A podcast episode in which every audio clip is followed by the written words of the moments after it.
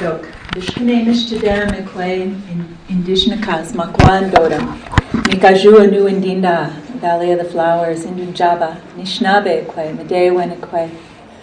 I say hello, all my relatives. The name the spirits call me by is Flaming Horsewoman. I am an Anishinaabe woman of the Bear Clan. My people come from the Turtle Mountain Band of Ojibwa or Chippewa.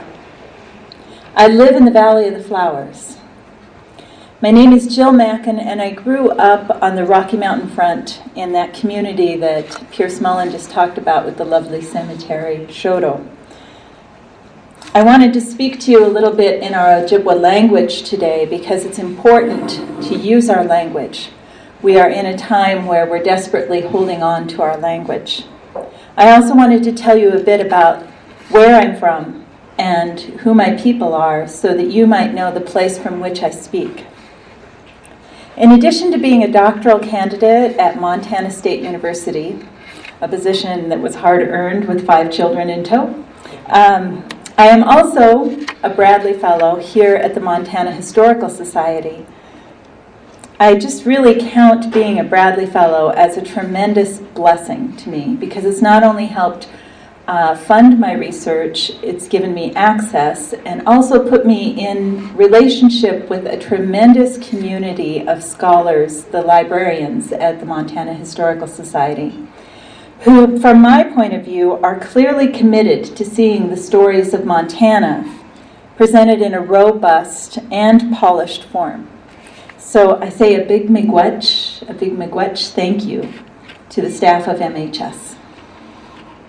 My talk today is entitled Landless Indians Living Off the Land and Reservation Farm Programs. My area of specialty is Indigenous food systems. I've just commenced in earnest uh, my, er, my dissertation research looking at changing foodways on the northern plains in the time period 1780 to 1920.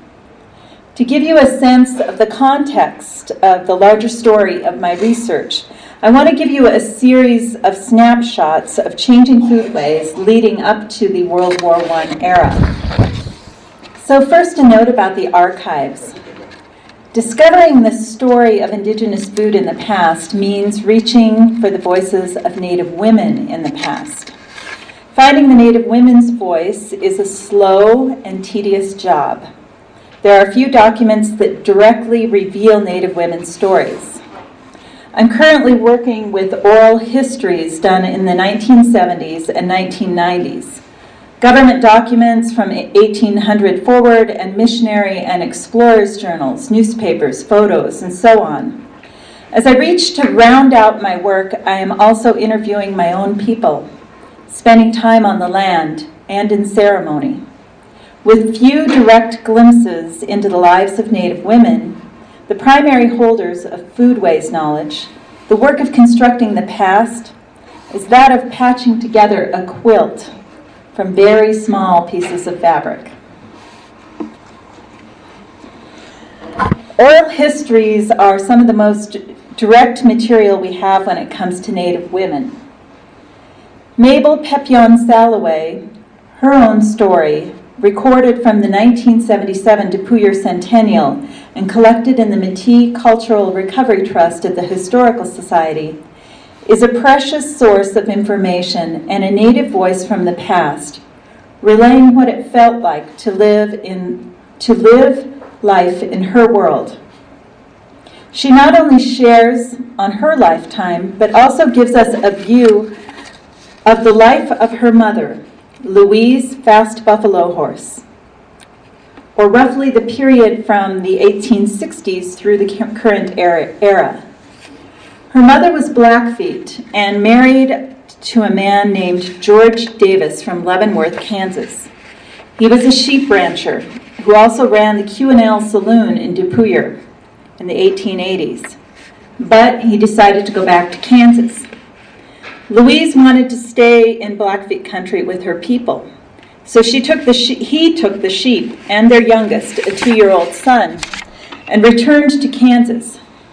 Many mixed heritage couples faced this issue when men, who came west to make a go of it, decided to return home. Davis died on the way back to Kansas. His parents buried him and raised the son. After her father left, Mabel moved with her mother to Heart Butte to live with her grandparents and in Indian relatives. Eventually, her mother remarried and they moved back to Birch Creek. Mabel grew up in an ethnically mixed world, as reflected in both her community and her family. Mabel was of Euro American and Blackfeet parentage. Her first husband was Blackfeet. Her second husband was of Ojibwa Cree Métis heritage. Mabel's knowledge of changing foodways gives insight into both the story of survival under the reservation system and as landless Indians. Quote, My mother used to tell me when they first signed the treaty, they told them if they would go to the reservations and settle, they would take care of them. They lived good. They roamed all over the plains. When they got tired, they moved to another place. They had a lot of buffalo. They lived good, you know, until they made them go on the res- these reservations, and then they promised they would take care of them and give them everything homes and all they needed. Then they used to ration them. All they allowed them was so many pounds of beef. There was no more buffalo then, and flour to each member. If there were two of you, you didn't get much. Anyone with children, well, they got a bit more. They used to get so many pounds of meat and flour once a week, every Saturday, and you had to live on that for a week. To think of it today, I wondered, how did they ever get by? End quote. The people lived good was the collective memory Mabel shared. The bison culture people moved through the seasons in a rhythm of work and exchange. Some tribes maintained gardens and returned to them after the summer hunt. Others, like the Mandan, lived a sedentary agricultural life and traded to round out their diet. Places like the Cypress Hills in the province of Saskatchewan today were significant for wintering camps. There, in the spring, the tender shoots of bunch grass emerge early and they would draw the buffalo in, breaking the hungry season for both the bison and the people. A diversity of roots, berries, greens, and medicinal plants were gathered as the people moved through changing habitats. As Mabel flashes back on how it felt for her mother to live in the last half of the 19th century, let me flash forward to the close of the century to where things were heading. Here we have examples of the boosterism that was going on even in a small town paper like the Dupuyer Acantha in 1894. The nation was being quickly built. The West was on its way to being a robust farming and ranching empire.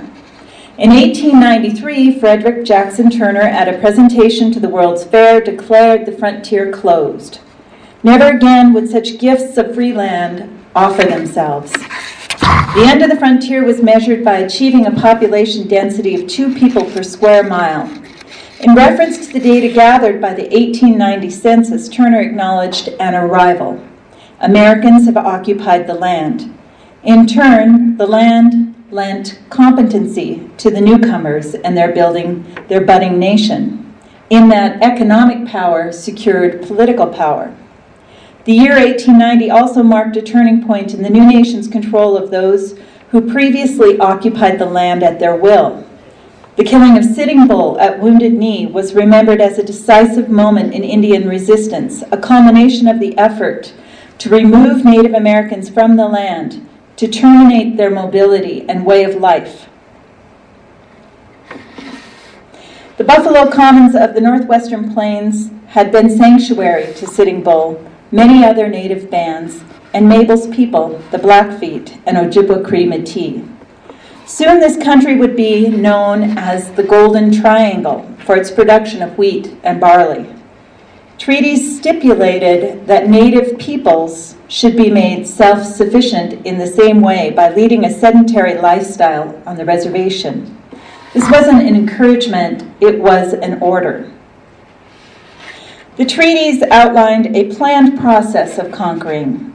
In mid October of 1855, Blackfeet, Blackfoot Treaty Commissioner Isaac I. Stevens, governor of Washington Territory, and ex officio its superintendent of Indian Affairs, assembled the Blackfoot Peace Council just below the confluence of the Judith and the Missouri rivers. The treaty acknowledged the Buffalo Commons, a shared hunting grounds of the Three Forks, Musselshell, and Upper Yellowstone country, but at the same time called for a new vision of reservation life, one focused on assimilation of indigenous peoples into the new dominant economy.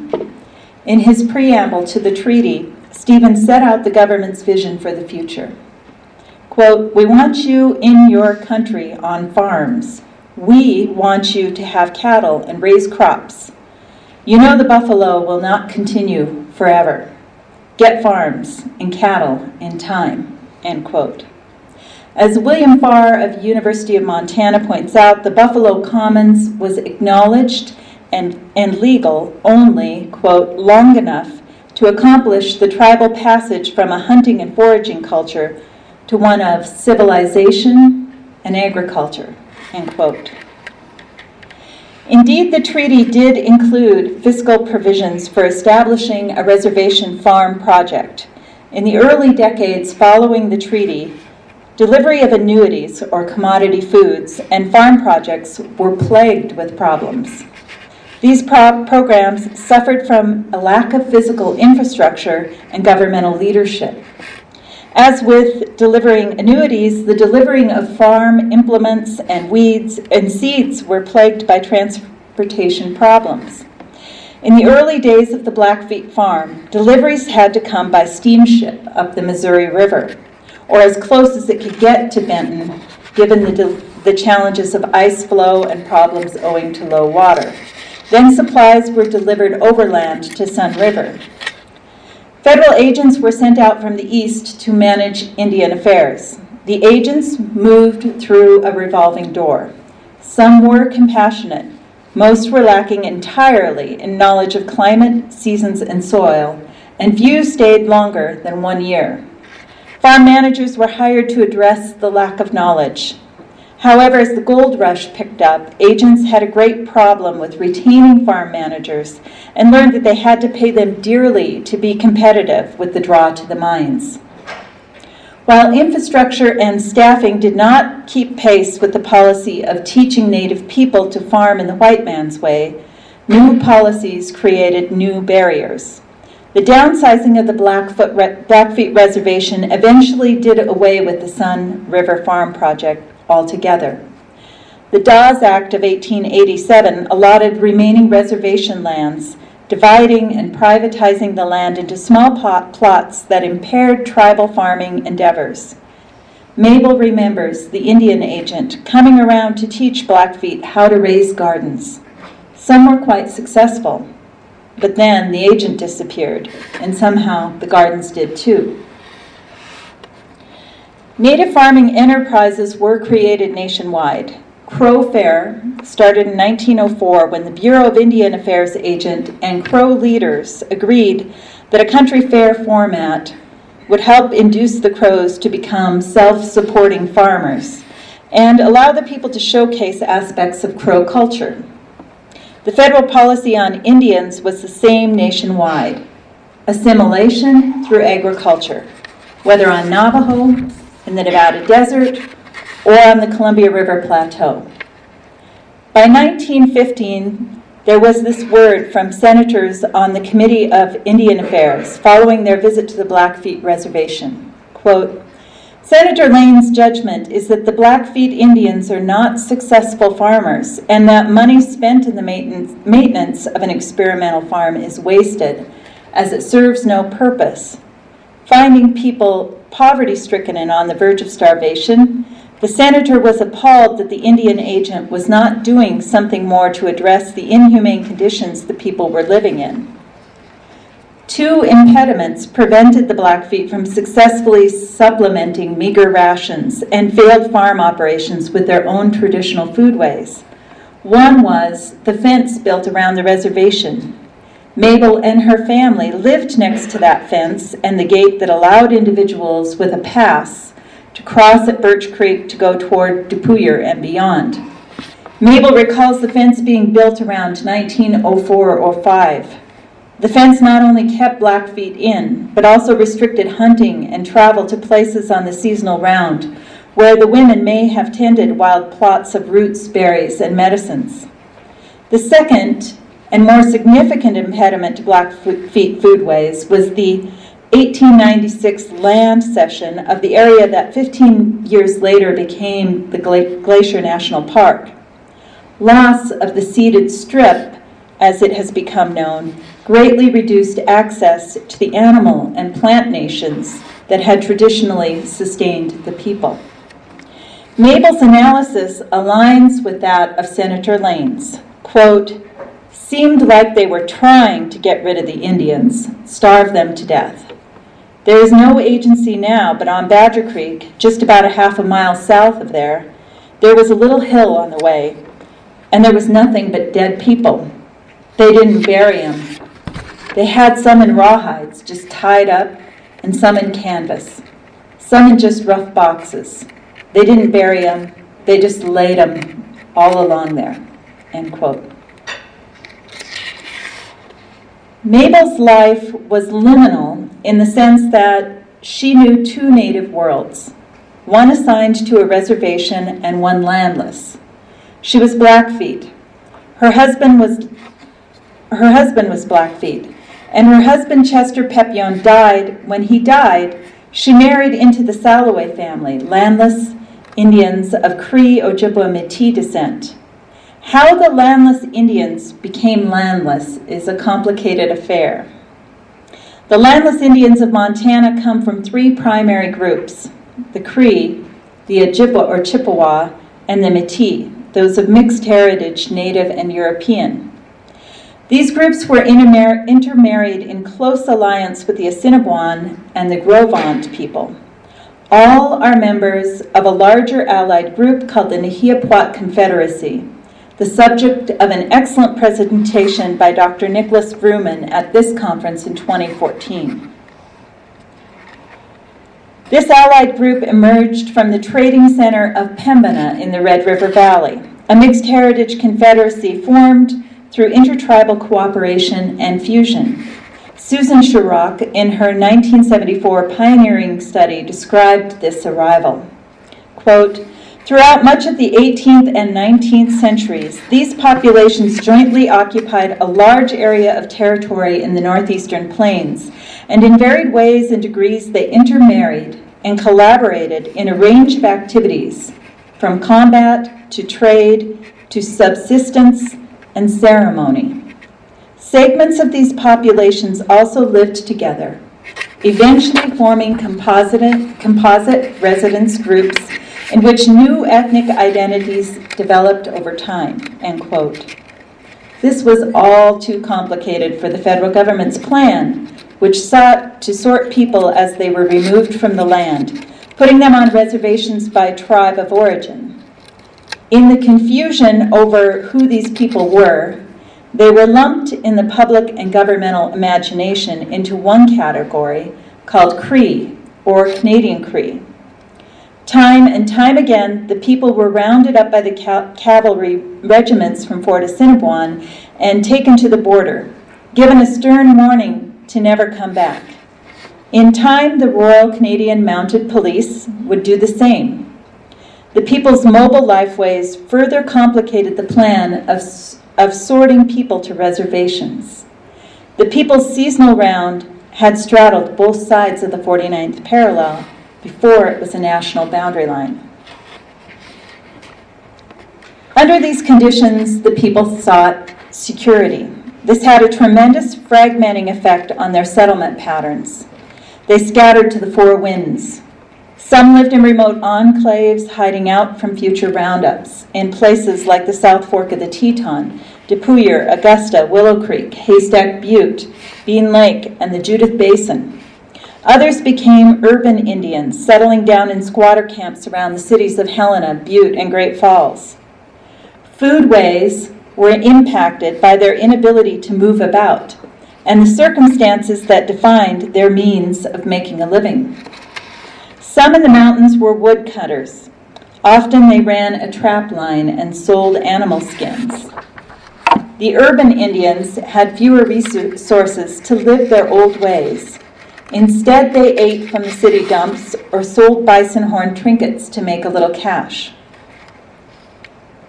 For Mabel, who lived in one of the remote landless enclaves, where some squatted on Forest Service lands and others homesteaded, many aspects of traditional foodways remained. As she and the other voices in the Métis Cultural Recovery Trust relay, many traditional foodways maintained the people as they cobbled together their lives in precarity. In broad terms, they hunted elk, deer, rabbit, bear, and moose, fished, gathered sarvice berries and chokecherries and Indian potatoes, also known as Jerusalem artichokes. They continued to make pemmican and berry soup. While some landless Indians found harbor and means of subsistence, others did not fare as well.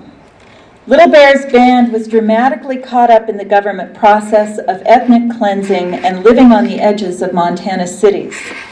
The Little Bear and Rocky Boy bands had relatives on the Blackfeet Reservation with traditional wintering camps at Babb and Heart Butte.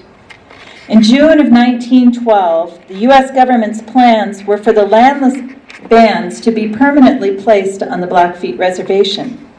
Well aware of the conditions on the Blackfeet Reservation, the landless resisted co settlement with the Blackfeet.